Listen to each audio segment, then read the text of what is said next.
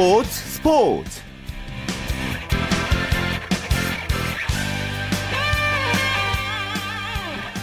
안녕하십니까. 일요일 스포츠 스포츠의 최시 중입니다.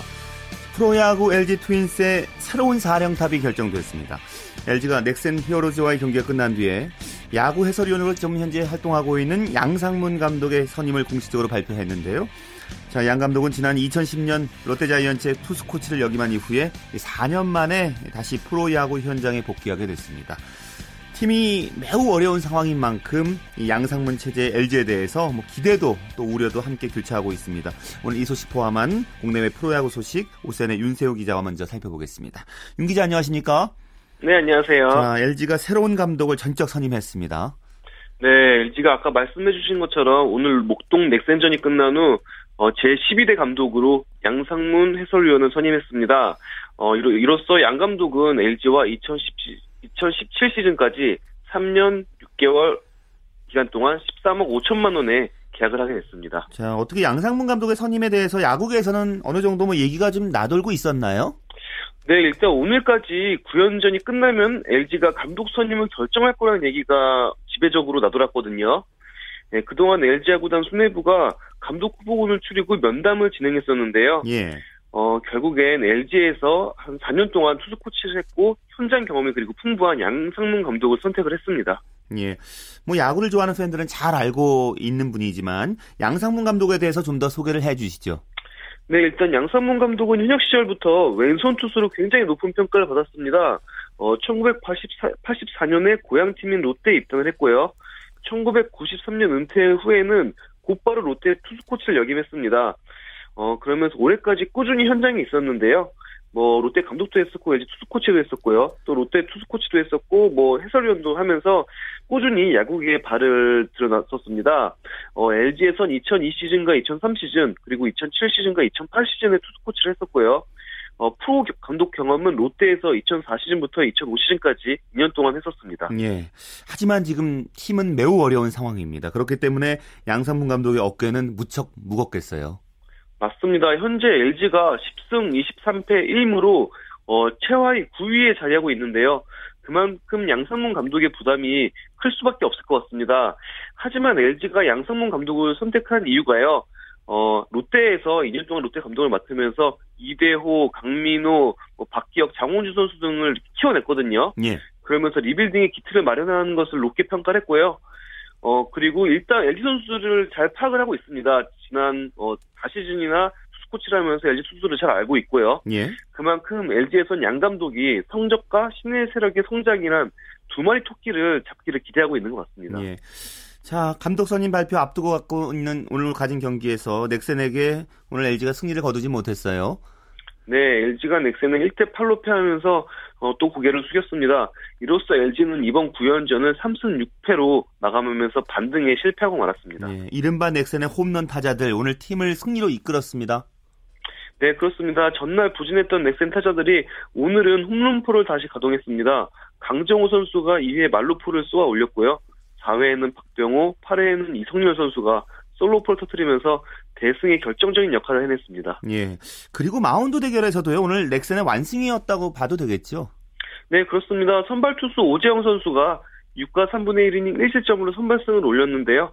반면 LG 선발 투수인 코리 리오단 선수는 5이닝 7실점으로 무너지면서 시즌 5패째를 기록했습니다. 예. 자, 그리고 올 시즌 뭐 지금까진 기세가 등등합니다. 선두 넥센을 위협하고 있는 2위 NC 롯데전에서도 승리를 거뒀어요. 네, NC가 10대 1로 롯데를 대파하면서 어, 1위 넥센을 바짝 추격하고 있습니다. 예, 나성범 선수가 6타점 올렸다면서요. 그렇습니다. 오늘 나성범 선수가 개인 한 경기 7타 타점을 기록했는데요. 이날 홈런부 포함해서 5타수 4만타 6타점으로 기록을 가시했습니다. 특히 나성범 선수는 8회 말 중원 3런포를 터뜨리면서요. 승부에 세게를 박아버렸습니다. 예. 그런데 주목해 보아야 될 것이 이제 NC의 오늘 선발 라인업을 보니까요. 주전 선수들이 대거 이제 라인업에서 제외됐었어요. 그런데도 승리를 거뒀다는 게 참 의미 있는 일 아닐까 싶은데요. 맞습니다. 오늘 NC가 이호준, 손시현, 이종욱 선수를 모두 선발 라인업에서 뺐어요. 예, 김경문 감독이 오늘 9연전 마지막 경기인 만큼 베테랑들에게 충분한 휴식을 주고자 했다고 이유를 설명을 했는데요. 예. 그런데 이종우 선수를 대신해서 나온 김종우 선수가 4타수 3안타, 그리고 손시현 선수를 대신해서 나온 지석훈 선수도 2루타를 치면서 공백이 완전히 지워졌습니다. 예. 그만큼 이제 NC의 선수층이 이제 두터워졌다는 게 될 테고요. 하지만 롯데 입장에서는 오늘 판전 번복도 나왔고 보크도 나왔고요. 뭔가 좀 잘 안 풀린 경기였잖아요. 네, 롯데는 좀 NC와 반대로 좀 삐그덕거리는 상황이 많이 나왔는데요. 일단 3회 초 1사 1, 2루에서 김문호 선수가 1루 땅볼을 쳤는데 이 과정에서 1루 주자 박준서, 박준서 선수가 2루로 향하다가 어, NC 1루수 조용훈 선수의 송구에 팔이 맞았어요. 예. 그러면서 타구가 굴, 아, 공이 굴절이 됐고요. 그 사이 2루 주자 강민 선수가 홈으로 들어오면서 롯데가 선취점을 올리는 듯 했거든요. 예. 하지만 NC 코칭 스태프가 이 상황에 대해서 심판진에 항의를 했고 심판진은 박준서 선수가 송구 방해를 했다고 판정을 했습니다. 예. 그러면서 박준서 선수가 아웃이 됐고요. 상황은 어 2사 1, 2루 상황으로 돌아갔습니다. 음. 결국 롯데는 선취점이 실패를 했고요. 예. 어 그러면서 롯데가 좀 삐그덕거렸습니다. 거기다 보크도 나왔는데요.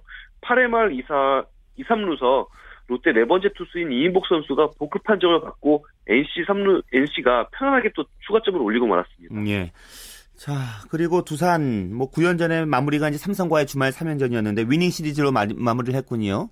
네, 롯데가 8대 1로 전날에 이어서 이틀 연속 대승을 거두면서 삼성의 위닝 시리즈를 거뒀습니다. 예, 두산이 오늘 이제 삼성의 선발이 장원삼 선수였는데 초반부터 공략을 했죠. 그렇습니다. 1회 칸투 선수의 희생 플라이와 홍성흔 선수의 좌월 투런포가 터졌고요. 또 3회에는 칸투 선수가 우월 투런포를 날리면서 장원삼 선수를 조기 강판시키면서 두산이 일찍이 승기를 잡았습니다. 그리고 두산의 선발 볼스테드 선수가 최고의 호투를 보여줬습니다. 그렇습니다. 전날 니퍼트 선수에 이어서 볼스테드 선수도 완투까지 눈에 보였거든요. 예. 아쉽게 9회 이승엽 선수에게 적시타를 맞으면서 완투에는 실패했습니다. 그래도 볼스테드 선수 오늘 8가 3분의 1이닝 3피안타 1실점으로 어, 국내 무대 오후에 최고 어, 투구nem을 보였고요. 예. 그러면서 시즌 3승에 성공했습니다. 자, 그리고 기아와 하나의 경기 주말 3연전에서 12가 완전히 엇갈리게 됐습니다. 그렇습니다. 기아가 5대 2로 승리하면서 하나와 주말 3연전을 모두 가져갔습니다. 예. 자, 그런데 기아 김주찬 선수 부상 소식이 좀 들리던데요? 네, 김주찬 선수가 4회 안타를 친 후 그다음에 이루도루를 시도하는 과정에서 왼쪽 손 왼쪽 새끼 손가락이 베이스에 걸리면서 찢어지는 부상을 당했어요. 예. 곧장 충남대 병원에서 새끼 손가락을 봉합하는 수술을 받았는데요. 일단 롯데 팀에서는 2주 이상 이탈할 것 같다고 진단이 내렸다고 발표를 했습니다. 예. 네, 김주찬 선수가 어, 4월 16일에도 발가락 통증으로 결장을 했었거든요. 그래서 복귀를 한 지 열흘이 안 됐는데 또 부상을 당하고 말았습니다. 그렇군요. 자, 팀 순위 정리해 보죠. 네, 넥센이 여전히 21승 13패로 1위에 달리고 있고요. NC가 21승 14패로 어, 1위 넥센을 바짝 쫓아가고 있습니다. 3위는 삼성이 17, 17승 13패로 자리하고 있고요. 4위에는 롯데가 17승 15패 1무, 5위에는 두산이 18승 16패를 기록 중입니다. 그리고 6위 기아는 15승 16패, 7위 SK는 15승 17패, 8위 하나는 11승 18패, 그리고 LG가 9위 최하위에 있는데요. 예. 10승 23패 1무를 기록하고 있습니다. 자, 기아가 오늘 승리해서 이제 6위까지 올라왔고요. 자, 네. 추신 선수 오늘 활약은 어땠습니까? 예, 추신 선수 오늘 보스턴과 홈경기에서 4타수 1안타 1득점으로 두 경기 연속 안타를 기록했습니다. 하지만 세 차례 삼진을 당했고요. 그러면서 시즌 타율이 3할 4푼에서 3할 3푼 6리로 조금 떨어졌습니다. 예. 일본에서는 어떤 소식이 전해졌나요? 예, 소프트뱅크 이대호 선수가 어, 세이브와의 경기에서 4번 지명타자로 나섰고요. 4타수 2안타 1타점으로 활약했습니다. 특히 4회 무사 1, 3루서 동점 적시타를 날리면서 영양가 만점의 활약을 했습니다. 예, 알겠습니다. 말씀 고맙습니다. 네, 감사합니다. 네, 국내외 야구 소식 오선의 윤세호 기자와 살펴봤습니다. 자, 이어서 축구 소식은 일간 스포츠의 윤태석 기자와 살펴보겠습니다. 윤 기자 안녕하십니까? 예, 안녕하세요. 오늘은 그 손흥민 선수 먼저 얘기를 해야 될 것 같은데요. 이 손흥민 예. 선수가 그 소속팀 레버쿠젠에 챔피언스리그 티켓을 선물했어요. 맞습니다. 오늘 이제 프레민과 독일 분데스리가 최종전에 손흥민 선수가 선발 출전했어요. 예. 1대1로 맞선 후반 7분에 아주 통렬한 헤딩 결승골을 터뜨리면서 2대1 승리를 이끌었습니다. 레버쿠젠이 오늘 이기면서 이제 5위 볼프스부르크를 승점 1점 차로 간발의 차로 따돌리면서 4위를 확정을 했고요. 예. 내년 시즌 챔피언스리그 티켓을 따냈습니다. 내년 시즌에 손흥민 선수가 이제 챔피언스리그 무대에서 뛰는 모습을 또 한번 볼 수 있게 됐습니다. 예. 그 손흥민 선수가 이 분데스리가 최종전에서 멋진 활약으로 이제 시즌을 마무리를 했는데요. 네. 오늘 골은 또 여러 의미가 담고 있는 그런 골이었습니다. 맞습니다. 오늘 터트린 골이 이제 정규리그 10호 골이었거든요. 예. 네, 손흥민 선수가 작년에 이제 함부르크에서 뛸 때도 12골을 뽑아냈었는데요. 이제 그 유럽 그 빅리그에서 두 시즌 연속 두 자릿수 득점이라는 그런 기록을 세웠습니다. 예. 뭐 지금까지 이제 유럽 무대를 누빈 한국인 공격수들이 많은데 2년 연속 두 자릿수 득점을 세운 선수는 차범근 전 감독 이후에 거의 20여 년 만에 그런 대기록입니다. 예. 독일 언론에서도 뭐 좋은 평가를 내렸겠네요. 예, 외신들이 손흥민 선수를 집중 조명했습니다. 이제 독일 일간지 빌트는 손흥민 선수에게 양팀 통틀어 최고 평점을 줬고요. 어, 손흥민이 챔피언스리그로 가는 길을 열었다. 뭐 레버쿠젠이 우리 돈으로 약 280억 원의 수익을 얻을 수 있는 기회를 다시 손흥민 덕분에 갖게 됐다. 이렇게 보도하기도 했고요. 예. 또 유럽 축구연맹 메인 홈페이지도 손흥민 사진을 크게 실으면서 어, 손흥민의 골로 레버쿠젠이 마지막으로 챔피언스리그 진출권을 따냈다고 전했습니다. 예.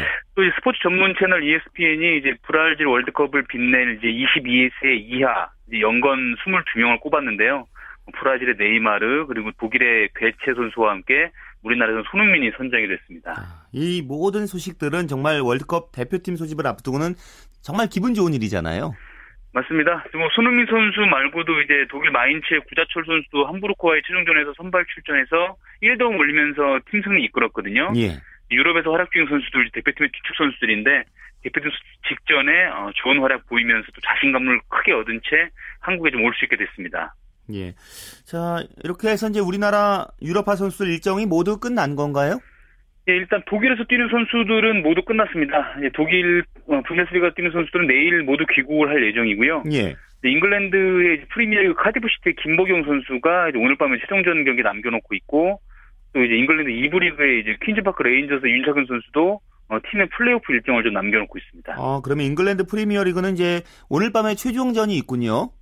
예, 오늘 밤 11시에 10경기가 동시에 벌어집니다. 어, 강등될 테, 세 팀은 사실상 모두 결정이 됐고요. 예. 초미의 관심사는 우승팀의 이제 향방인데요. 맨체스터 시티하고 리버풀이 막판까지 승점 1점 차로 지금 경쟁 중이거든요. 예. 지금 상황으로는 맨체스터 시티가 굉장히 유력합니다. 웨스트햄과의 이제 오늘 최종전에서 이기면 무조건 우승이고요. 비겨도 거의 우승이 유력합니다. 반면에 리버풀, 은 뉴캐슬을 무조건 이겨놓고 맨체스터 시티가 지기를 그런 바라야 되는 상황인데 예. 리버풀의 기적이 이루어질지 아니면 맨체스터 시티가 무난하게 예상대로 우승을 할지 어, 좀 지켜봐야 될 것 같습니다. 그렇군요. 자 그리고 이제 강등팀과 승격팀 가리는 플레이오프 일정도 있죠. 예, 이제 이부 리그 같은 경우는 이제 1, 2위가 곧바로 승격을 하고요. 3위부터 6위 네 팀이 플레이오프를 벌이는 그런 방식이거든요. 예. 3위 이제 더비 카운티, 6위 이제 브라이턴 호브 알비온, 그리고 4위가 퀸즈파크 레인저스, 5위가 위건 이렇게 먼저 홈앤드어웨이로 플레이오프를 치른 다음에 이긴 팀끼리 웸블리에서 단판 승부를 치러서 이, 최종적으로 이긴 한 팀만 승격을 하게 되는데요. 예. 이미 플레이오프 1차전은 벌써 치러졌고요. 내일 새벽과 모레 새벽에 어, 플레이오프 2차전 두 경기가 각각 벌어집니다. 예. 이 플레이오프 결과로 이제 박지성 선수의 거취도 좀 결정이 될 수 있다면서요? 예, 지금 이제 플레이오프를 치르고 있는 퀸즈파크 레인저스가 이제 박지성 선수의 원 소속 팀이거든요. 예. 박지성 선수가 이제 퀸즈파크 레인저스와 계약이 1년 아직 남아 있습니다. 만약에 퀸즈파크 레인저스가 승격 플레이오프에서 어, 최종적으로 승격을 하게 되면 박지성 선수가 1년을 여기서 더 뛴 다음에 내년 여름에 은퇴할 수 있다는 그런 보도가 오늘 나왔는데요. 박지성 선수가 뭐 조만간 이거에 관련해서 다시 거취와 관련해서 기자회견을 연다고 하니까 예. 그 내용을 좀 봐야 될 것 같습니다. 자 그리고 영국 프리미어리그뿐 아니라 스페인 그 프리메라 리가도요 우승팀 경쟁이 계속되고 있다면서요? 네, 이쪽도 치열합니다. 네, 프리메라 리가는 이제 어, 내일 새벽 그리고 다음 주에 두 경기씩을 일단 남겨놓고 있는데요. 예. 내일 새벽 벌어지는 이제 선두 아틀레티코 마드리드와 말라가의 경기 결과가 중요합니다. 여기서 만약에 아틀레티코 마드리드가 이기면 우승이 굉장히 유력해지는 상황이고요. 예. 만약에 아틀레티코 마드리드가 지고 이제 같은 시간에 바르셀로나가 이기게 되면 두 팀이 이제 다음 주에 최종전에서 맞붙거든요. 예. 거기서 우승팀의 향방이 가려질 것 같습니다. 현재는 승점 차가 몇 점 차인가요? 예, 현재는 3점 차고요. 예. 예, 그래서 오늘 만약에 아틀레티코 마드리드가 이기게 되면 승격이 유력, 아, 우승이 유력해지는 그런 상황입니다. 예, 그렇군요. 오늘 경기 뭐, 뭐 필승의 전략을 갖고 임하겠네요. 예. 자, 그리고 국내 K리그는 한 경기 있었습니다. 오늘은요. 예. 울산하고 부산의 12라운드 있었는데요. 울산이 김용태, 안진범, 한상훈 선수의 연속골로 부산을 3대 0으로 이겼습니다. 예. 울산이 오랜만에 승리의 맛을 봤어요. 예, 무려 44일 만에 승리였습니다. 울산이 4월 한 달 동안에 한 번도 이기지 못했거든요. 굉장히 극심한 부진에 빠졌는데 오늘 경기 승리를 하면서 이제 울산 같은 경우는 두 달간 앞으로 월드컵 휴식기에 돌입을 하게 되는데요. 예. 어, 부진했던 4월에 어떤 그런 부진을 딛고 재정비할 수 있는 그런 시간을 좀 벌 수 있게 됐습니다. 예. 자, 부산 이제 팀이 패하긴 했지만요. 골키퍼 그 이범영 선수가 월드컵 대표팀 소집 앞두고 치른 이 경기에서 이 본인의 진가를 제대로 보여줬다면서요? 예, 부산 이범영 선수 하면 뭐 워낙 페널티킥을 잘 막는 선수로 유명한데요. 예. 뭐 지난번에 서울과의 경기에서는 페널티킥 두 개를 막아낸 적도 있거든요. 오늘 울산이 후반 9분에 페널티킥을 얻어서 한상우 선수가 키커로 나섰는데 이범영 골키퍼가 멋지게 막아냈습니다. 비록 이범영 선수가 그 이후에 뭐 세 골을 내주면서 팀이 크게 지긴 했지만 예. 이범영 선수는 대표팀의 이제 넘버 3 골키퍼거든요. 예. 만약에 브라질에서 승부차기가 벌어질 상황이 생기면 이범영 선수가 나가서 깜짝 활약을 또 한번 해줄 수 있을 것으로 기대해봐도 좋을 것 같습니다. 예. 자, 오늘 이제 월드컵 대표로 선발됐던 김신욱 선수, 이용 선수 모습은 보이지 않았네요. 예, 울산에 지금 대표팀 수가 3명으로 제일 많거든요. 예. 중에 골키퍼 이제 김승규 선수만 오늘 풀타임을 뛰었고요. 김신욱 선수는 후반 43분에 뭐 잠깐 교체 출전했습니다. 이용 선수는 아예 오늘 엔트리에서 제외가 됐고요. 예. 뭐 특별히 뭐 이 선수들한테 문제가 있다기보다는 이제 월드컵 소집을 앞두고 제자들의 컨디션을 조금 어, 배려하고 또 체력을 좀 안배하는 그런 조민국 감독의 어떤 배려로 보여집니다. 예. 우리 월드컵 대표팀 내일 소집되나요? 예, 내일 오전에 이제 파주 트레이닝 센터에서 소집이 됩니다. 이제 월드컵을 향한 대장정으로 본격 돌입을 하게 되는 건데요.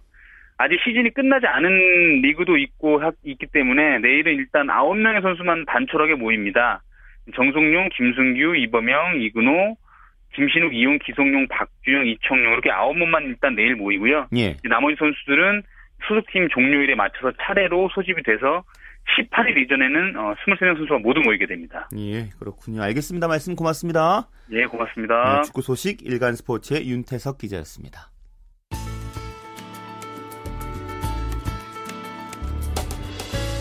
스포츠가 주는 감동과 열정, 그리고 숨어있는 눈물까지 담겠습니다. 스포츠 스포츠 최시중 아나운서와 함께합니다. 네, 스포츠 기록실 시간입니다. 스포츠 평론가 신명철 씨와 함께하죠. 안녕하세요. 네, 안녕하십니까. 네, 이제 아시안 게임 1990년 베이징 아시안 게임 계속해서 좀 살펴보겠습니다. 네. 자, 베이징 아시안 게임에서 이제 효자죠. 이 격투기 3총사 가운데 좀 유도는 좀 부진했다고 들었어요. 예, 레슬링과 복싱은 뭐 자기 몫을 충분히 했고요. 유도는 기대 다소 미치, 미, 못 미치긴 했지만 그 전통적인 강세 체급인 가운데 중자 중량급, 그러니까 예전엔 71kg급 그리고 요즘 이제 이게 체급 조정이 돼서 73kg급인데요. 뭐 78kg급 요즘 체중 조정 체급이 조정돼서 81kg으로 간 이 가운데 자 중량급이 우리가 전통적으로 강한데 여기서 두 개의 금메달을 획득을 했습니다. 이 대회 2년 뒤인 1992년 마르셀라 올림픽에서 동메달을 따게 되는 71kg급의 정훈이 준결승에서 일본의 강자 고가 도시히코를 판정으로 눌렀는데요. 예. 이 도시히코 선수, 고가 도시히코 선수는 아마 유도하신 분들은 다 이름 기억하실 거예요. 이 선수가 그 베이징 아시안게임 1년 전인 1989년 어, 베오그라드에서 열린 세계 선수권대회에서 우승을 했고 그 이후에 또 베이징 아시안게임 이후에는 1991년, 1995년 세계 선수권대회에서 계속 1위였고요. 예. 또 1990년 마르셀로나 올림픽에서도 금메달을 딴 그 무렵에 71kg급의 세계 최강자였습니다. 그러니까 이 선수 고가를 그 정훈 선수가 물리친 건 선수단으로서는 유도 선수단으로서는 예상치 못한 그런 결과였습니다. 예. 이렇게 강훈을 꺾은 정훈이 기세를 살려서 결승에서는 북한의 이창수 선수를 가로누르기 한 판으로 금메달을 획득을 했는데요. 이 이창수 선수는 1987년 앞에 말, 어, 그 세계 선수권대회에서 동메달을 땄었는데요. 이 대회를 비롯해서 뭐 베이징 아시안 게임도 그렇고 여러 국제 대회에서 우리나라 선수들과 꽤 친하게 지냈어요. 그리고 뭐 유도 팬 여러분들 아시겠습니다만은 1991년에 바르셀로나 그 올림픽을 2년 앞둔 그 1991년에 바르셀로나 세계 선수권대회 끝난 뒤에 탈북을 했고 국내 들어와서 국내 우리 한국 국가대표 선발전에 출전을 했고 또 몇몇 그 팀에서 유도 선수 생활을 계속 이어갔고 지금은 또 유도 지도자로 활동을 하고 있습니다. 예. 그리고 1989년 세계 선수권의 금메달리스트인 78kg급의 김병준은 역시 금메달 기대도 잡게 1년 전 세계 선수권자니까요. 세 경기 연속 한 판으로 승리를 하면서 월등한 기량으로 음. 금메달 차지했습니다. 그러니까 90년에 유도인데 두 개 금메달을 따낸 거군요. 그렇습니다. 음. 당초 애초 기대보다는 조금 못 미쳤습니다. 예.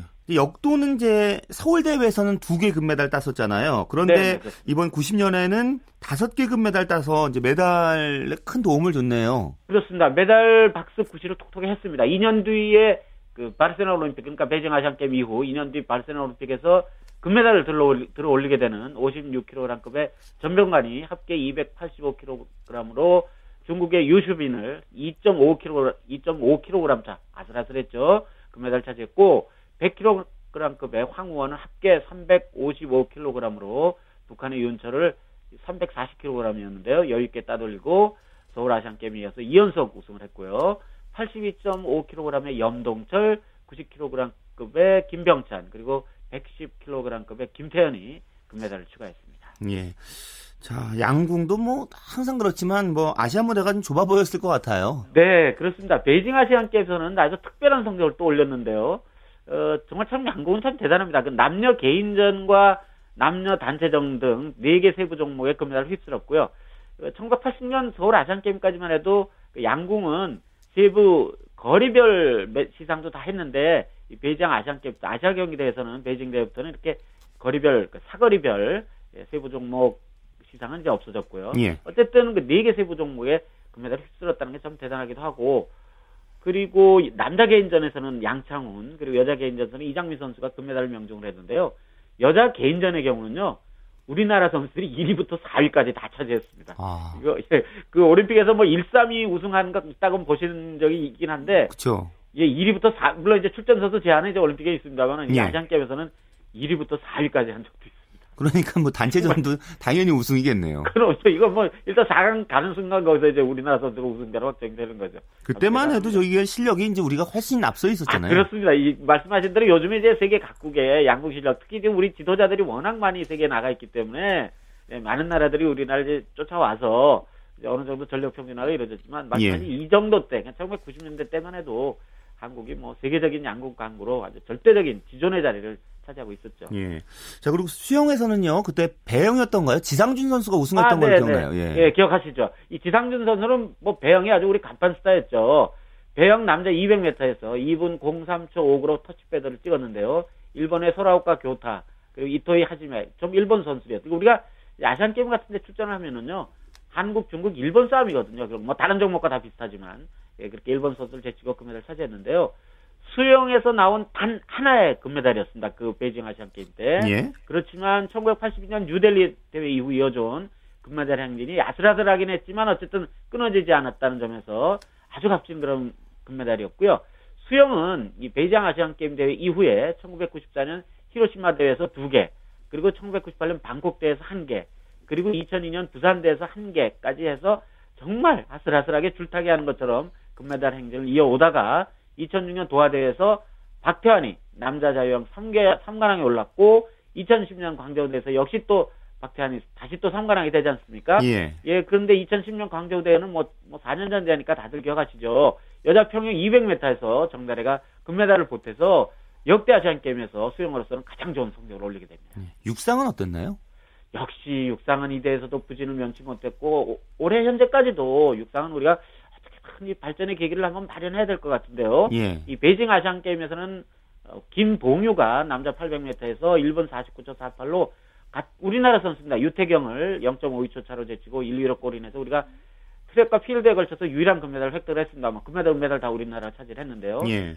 그리고 이제 track and field는 아니고 이제 밖에 나가서 하는 경기, 도로 경기, 남자 마라톤에서는 서울 올림픽, 1988년 서울 올림픽 때 성화 점화자로 아마 꽤 기억들 하실 텐데 김원탁이 음. 2시간 12분 56초로 일본의 시미즈 사토루, 북한의 최초로를 따돌리고 금메달 목에 걸었는데요. 예. 말씀하셨던 대로 육상은 2대회에서도 부진을 면치 못했는데 중국이 43개 세부 종목 가운데 29개 금메달을 휩쓸었습니다. 일본이 7개, 카타르 이제 주로 이제 귀화 선수들이었는데 그리고 한국이 2개를 포함해서 나머지 나라들이 획득한 금메달 14개 두 배가 넘었습니다. 그렇군요. 그러니까 베이징 아시안 게임이 중국 전국 선수권 대회, 전국 체육대회 같은 느낌이 들만 했습니다. 예, 알겠습니다. 말씀 잘 들었습니다. 네. 예, 스포츠 평론가 신명철 씨였습니다.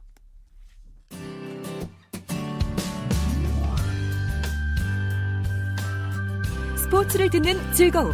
스포츠, 스포츠. 최시중 아나운서와 함께합니다.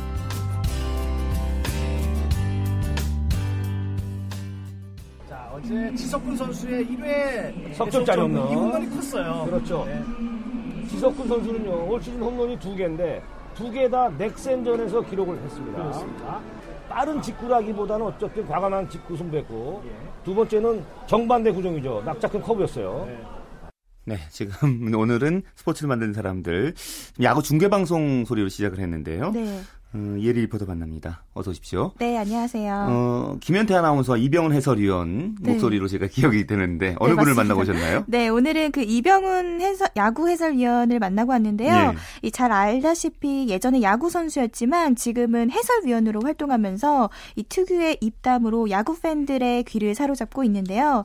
이 KBS N 스포츠 채널에서 야구 해설을 한 지 벌써 10년 정도 됐고요. 이 이병훈 해설위원은 야구 중계를 틀에 박힌 형 식이 아니라 자유롭고 또 솔직하게 재미있게 야구 경기를 시청자들에게 전달하고 있습니다. 이병훈 야구 해설위원은 선수 시절부터 야구 해설위원을 꿈꿨다고 하는데요. 이병훈 야구 해설위원의 얘기 들어보시죠. 팬들이 TV 시청을 하시던가 야구장 오셔가지고 직접 눈으로 보시잖아요. 그렇지만 또 중계를 보시는 팬들은 저희가 하는 얘기에 따라 또 저희가 하는 멘트에 따라 기분이 또 이 좌지우지 될 수가 있어요. 그런 게 굉장히 재밌는 것 같아요. 또 야구 선수 출신이고 저도 야구를 알 만큼 알기 때문에 지금 해설하고 있는데 그런 얘기를 방송 때 말고는 어디서 풀어내겠어요. 3시간, 4시간 동안 제가 알고 있는 야구 상식을 몽땅 다 여기다 풀어놓을 수 있잖아요. 아, 그런 좋은 직업이 어디 있어요? 최고의 직업이죠. 야구 중계는 보통 이제 3시간 정도를 하지만 네. 사실 해설위원은 그 전에 와서 준비를 해야 하기 때문에 어떻게 준비를 하고 있는지요? 네, 그 이병훈 해설위원은 경기 시작하기 전에 3시간 반 정도 일찍 야구장에 와서 이 경기를 앞둔 양, 양팀 감독과 얘기를 나누고요.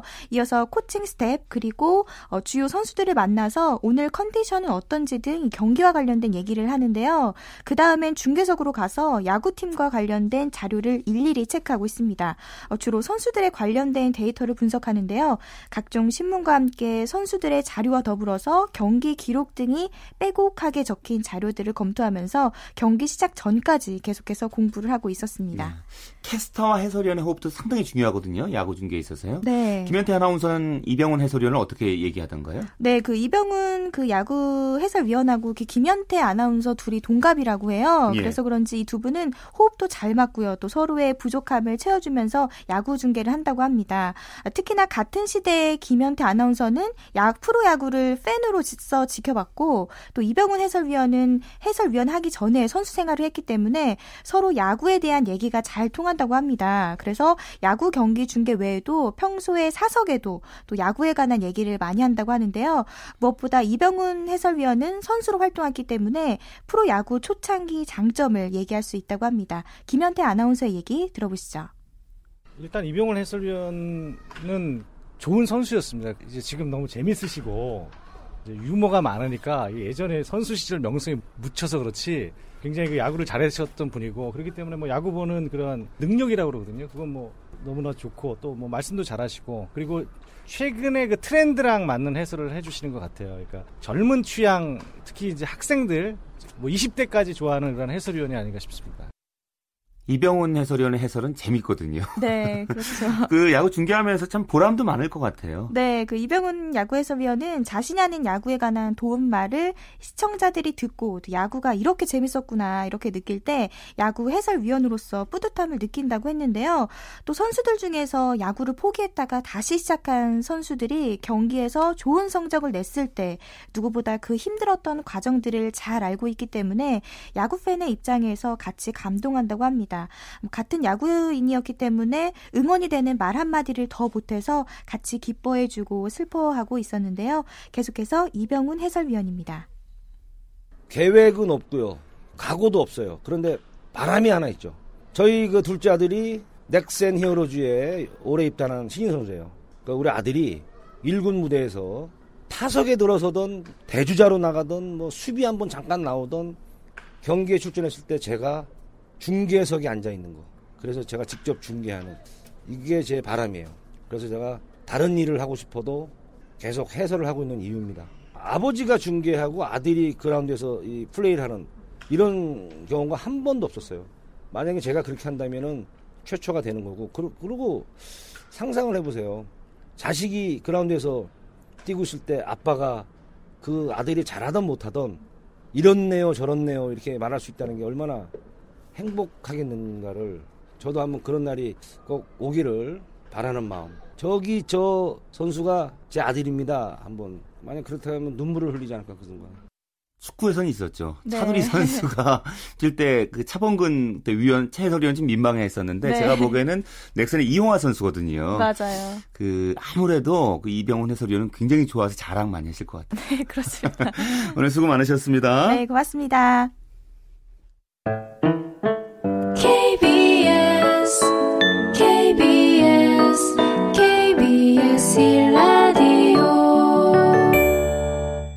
네, 경향신문 김세훈 기자와 함께하는 주간 취재 수첩 시간입니다. 김 기자 잘 지내셨습니까? 네, 안녕하세요. 자, 오늘은 좀 한국 탁구에 대한 얘기를 좀 해보죠. 네. 그 지난주에 일본에서 있었는데 세계 탁구 선수권 대회에서 남녀 팀 모두 8강 이하에 머물렀어요. 네, 세계 탁구 선수권 대회가 이제 개인전, 그러니까 남녀 가- 단복식, 여자 단복식, 혼합복식 이렇게 해서 열리는 게 2년마다 한 번씩 있고요. 어, 지난주에 열렸던 일본에서 열렸던 거는 팀 선수권 대회입니다. 그러니까 팀으로 이제 어느 팀이 강하냐라는 걸 이제 결정을 했, 그 하는 대회였는데 예. 남자는 8강에서 대만한테 역전패를 했습니다. 8강에서 8강을 넘지 못한 게 무려 13년 만이고요. 어, 7회 연속 8강에 가고 4강에 못 갔었는데 역시 뭐 8강에도 못 들다 보니까 4강에도 실패를 했고 예. 여자는 어, 세계 랭킹 9위 단체 9위인 루마니아하고 끝에 역전패를 당했습니다. 여자가 단체전 세계 랭킹이 3위거든요. 세계 랭킹이. 근데 최근 다수 차례 대회에서 한 번도 4강에 들지 못했죠. 예. 그런데 우리나라의 세계 랭킹은 꽤 높잖아요. 네네. 뭐 착시 현상인가요? 이렇게 부진하죠? 네, 그런 지금 지적들이 나오고 있어요. 지금 여자가 세계 3위, 남자가 4위입니다. 근데 이제 뭐 이게 이제 랭킹이 뭐 일부에서 마일리지 랭킹이다. 그래서 성적이 좋지 않아도 계속 오픈 대회를 했는데 계속 출전하면 랭킹 점수가 올라간다. 그래서 우리나라 선수들이 실력보다는 랭킹이 너무 거품이 쌓여 있다. 이런 얘기를 합니다. 근데 이게 뭐 어느 정도는 맞다는 지적이 있어요. 우리가 지금 8강에서 진 남자가 8강에서 진 그것도 이제 이 북한이었는데 북한이 26이고 여자가 루마니아한테는 루마니아도 9위거든요. 그러니까 우리 입장에서 이길 수 있었는데 이기지 못했고 개인 랭킹도 보면 우리가 꽤 높습니다. 음, 여자 에이스인 서효원이 8위, 석하정이 15위, 양하은이 21위고 남자도 김민석 15위, 주세혁 19위. 뭐 이렇게 해서 꽤 높은데 실력은 그 수 랭킹대로 나오지 않고 있는 거죠. 예. 자, 중국 탁구를 얘기 안 할 수 없는데 네. 뭐 중국에 비해 이제 기술이 부족하다고 생각을 할 수 있죠. 그런데 체력이나 담력도 부족하다 이런 지적이 나오고 있잖아요. 네, 이번에는 그 어, 선수들이 좀 새롭게 많이 뽑혔어요. 그래서 남자에선 주세혁을 빼놓고 선수가 이번에 처음으로 출전했고 여자도 예. 석하정을 빼놓고 네 번에 네 명 이번에 대표팀에 새로 선발됐거든요. 그러면 성적인데 경험도 부족하다라는 얘기가 나오는데 일단 기술이 우리가 뭐 중국보다 부족한 거는 부인할 수가 없습니다. 그럼 그걸 우리가 메우려고 하면 체력이 더 강하든가 정신력이 더 강하든가 해야 되는데 이 두 가지도 역시 미치지 못한다고 해요. 지금 윤한규 전 감독도 중국 선수를 보니까 하체부터가 다르다. 은 결국은 우리 선수들이 훈련을 안 했다는 겁니다. 현정아 전 감독 지금 대한탁구협회 전무죠. 우리가 정신력이 필요하다. 기술만 가지고는 우리가 못 이긴다. 독한 정신력이 있어야 된다. 뭐 이런 얘기도 하고 있죠. 예. 반면 중국은 여전히 세계 최강의 실력을 과시하고 있고요. 네, 남자가 이번에 결승에서 독일을 3대 1로 꺾었죠. 뭐 중국은 마롱이 세계 2위, 장지커가 5위, 쉬신이 1위 이렇게 되고 뭐 독일도 티모볼이 9위, 뭐 이런 선수들 4위인 선수도 있지만 그런 팀을 또 가볍게 꺾고 정상에 올랐습니다. 여자도 역시 일본의 추격을 3대 0으로 꺾고 결승에서 이겼는데 여자 대표팀은 최근 12차례 세계 대회에서 11차나 금메달을 목에 걸었습니다. 아, 중국이 개인적으로도 그러고 뭐 팀으로도 세계 최강이라는 걸 이번에 다시 그대로 입증을 했죠. 그렇다면 중국 탁구가 가진 강점은 뭘까요? 일단은 사람이 많다. 이거 선수층이 그만큼 두텁다는 거죠. 뭐 중국의 선수가 몇 명이 되는지는 사실 중국 탁구협회조차도 파악을 못 하고 있습니다. 워낙 인구도 많고 하다 보니까 근데 엄청나게 좀 많은 거는 사실이고요. 그리고 무엇보다 지금 훈련이 상당히 강하다는 점이에요. 그러니까 내부적으로 선수들이 많다 보니까 그 선수들이 경쟁을 계속 해야 되고 그럼 훈련을 계속 해야 되고 또 세계 랭킹을 지켜오면서 여러 가지 뭐 이면 타법을 발, 발, 발견을 한다든지 해서 여러 가지 노하우가 쌓인 게 우리나라가 양궁에서 세계 랭킹을 유지하는 거랑 거의 이 정상을 유지하는 거랑 음. 어, 비슷하고 볼 수 있고 또 하나 정말 중요한 문제는 스파링 파트너가 많다는 겁니다.